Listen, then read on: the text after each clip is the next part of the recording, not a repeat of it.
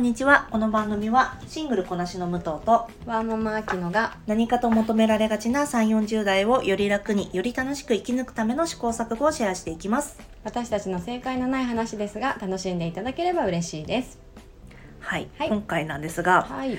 私の友達皆さんどうですかね？私の友達でね、占いすっごい好きな子がいて。いるよね。そう。定期30代。的そうたん30代、うんそうもうアラサーあアラフォーになろうとしている30代だけど、定期的に占いにねひごすあのー、1回5,000円とかなのかな。うん。で行くんだよ。いい値段するそうそう。うん。でも1回5,000円ってカウンセリングも1回5,000円だし、うん。弁護士料も1回5,000円なの。で私はそれを聞いて占いの魅力がなんかあるんだなってあのこの口ぶりでお分かりの通り私占いそんなになんだろうなちゃんと信信じてないわけじゃないんだけど、うん。なんか科学で証明できないこともあるみたいな感じではあるんだけど なんか占い行くんだったらなんか私はカウンセリングでさ、うん。国家資格を持った臨床心理士の方とかが行ってたりするわけじゃないですか。はい。国家資格ある方がよくないってわお得じゃない？みたいな感じがちょっとしちゃうんだけど、あなので今日のテーマは、はいえー占いとカウンセリングとコーチングとっていうテーマで話したいと思います。はい。あきちゃんどうですか？占い、私も占いに頼ったことはないんだけど、まああの娯楽としてね、うんうん。あの楽しむ程度でしいたけ占いも好きですし、うんうん。あのゲッターズさんもあうん。きはい、見ますけれどもでもまあコーチやってるからなおさらなんかクライアントさんの一人にうん。私今まで占いであの決断をしてきたけどちゃんと自分で決断できるようになりたいんですって言ってコーチングに来てくれた方がいたんですよね。だからそれを聞いた時に確かに占いってちょっと他力本願要素あるなと思って。それよりもやっぱり自分で舵取りするにはカウンセリングだったりコーチングうんうんの方が現実的だなっていうのうんを感じたね、その時は。ねなんか占いには占いなりの魅力があると思うからさ、うんまあ人の財布だしねお好きにと思うんだけど、うんそれを聞くとわーおとちょっと思うね。ねうん。うん。なんかこう占いで書いてあるものに、きっと自分がこう寄せて当てはめてる部分があると思うからさあこれ当てはまるとかね。うん。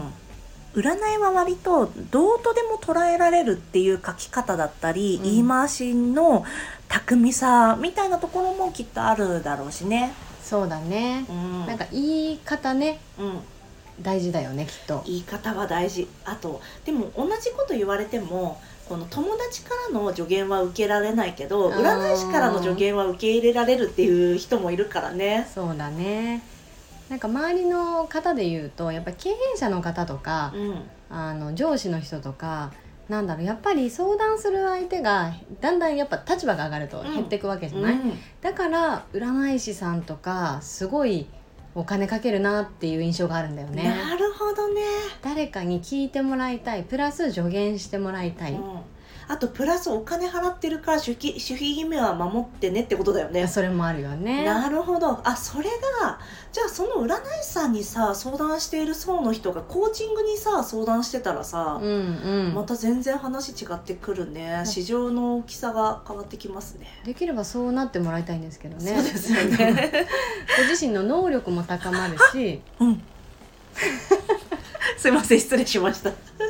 ちょっと収録できてないかなと思って 大きい声出しましたね。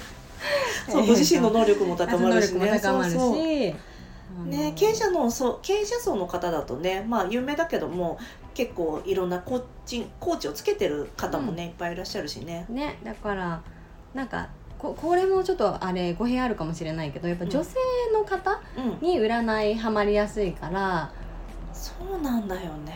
あるよね。うん、私ちょっとこれもすごく私個人のあの意見なのですごくあのお叱りを受けるかもしれないんですけどこの女性のなんだろう女性にとっての占いは男性にとっての性風俗みたいな感じがちょっとあるんですよね。ん。なんか慰めがそこで、で得られる、あの元気になったりとか、このまあ何かさっぱりして帰ってきて元気になれるみたいなものがであとなんかちょっと癒されるみたいなのがうん。多分占いで得られる人っているんだと思うんだよねと思って。ああ生理的じゃなくてこう精神的な解放感っていうところで、だからそれが本当は占いじゃなくて傾聴とか、うんあとなんだろう雑談とか、うん。そういったものでも本当は多分取って代われるんだけど多分身近なのが占いで、うん。あとちょっと教えてほしいんだよね。そう。ん、うやっぱり自分で決めたいとか言いつつ、うん。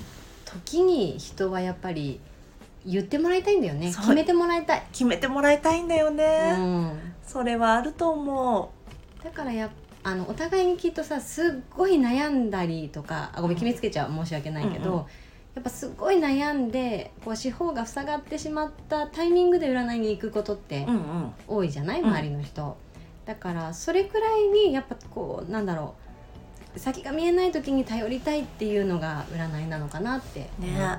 そうだようん。ね、そんな元気の時にねあ元気ない時にコーチングってやっぱりできないから。できないね。確かにそどうかもね。ちらかというとまあカウンセリングよりだよね、そうだね。元気ない時にコーチング自分の中にもう答えはもうない。見えないよね、うん、見えないよね。見えなくなっちゃってるよね。そういう時はね。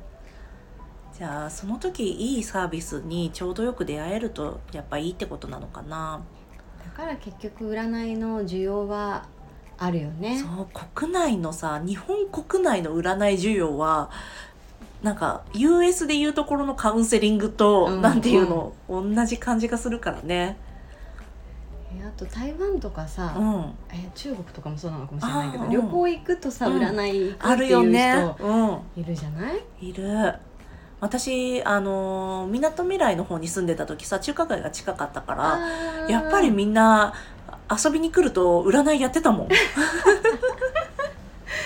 で、うんうん。あ武藤そんこんなすぐ近くに住んでるのに占いやらないの？ってびっくりされたことあって。占いかって、うーんあそれくらいのなんか遊び感覚だったらねああそうかもね。うん。ね。まあお互いに今は占いにねあんまり熱がないけど、うん。もしかしたらこの先すごいもう頼りたいっていうねね。えタイミングが来るかもしれないからさ、本当だよ。なんか天変地異とか起きてさ、うん。この私あんまり信仰心しあ信仰心がないんだけど、うん。信仰心とかも根付くかもしれないし占いにも行きたくなるかもしれないから分かんないよね。分。かんない。うその時はその時でねこううん。楽しんでこうちゃんとね聞ければいいよね。ん、ね。今はたまたま正解がない話も棚卸しして考えようって思えてる思考力があるけど、もう思考力ない時ないからね。そうだね。ね皆さんはどうですかねリスナーさんは。ねなんか占いでこれ言われてこんなに当たったとかあったうんらちょっとぜひ聞かせてもらいたいですね。ね本当にあ私すごい昔ゲッターズ飯田さんが売れてなかった時に、うん直で占いしてもらったことがあるんですよえすごいエピソードじゃん。そうねそうそうそう今それを今言うの？そう最後の最後に言うんだけどあのその時に、まあ、ゲッターズさんは、えー、と池尻大橋のバーでねその時1人500円で見てくれてて、うん。で私名前と生年月日かなんかを書いて統計学で調べてくれたんだけど、うんうんで足首と喉が弱いですねって言われて。うん。で確かにちょっと当たってるの。だからあ、まあ、統計学だ占いと一言で言ってもいろんな占い方あるし、うん。統計学ってまあ統計は統計だからなと思ったり、うんそうそう。あとゲッターズさんにその時言われてあの「あなたは文章書くの向いてます」ってもうこれもうすっごい昔なんだけど言われてたのに、うん。やってなかったから今年は文章書こうと思います。占い信じます。そうだね。面白い。ね。ではちょっとごめんなさい。脱線しましたが今日はこの辺にしておきましょうか。今日も聞いてくださりありがとうございます。ではまた次回。失礼いたします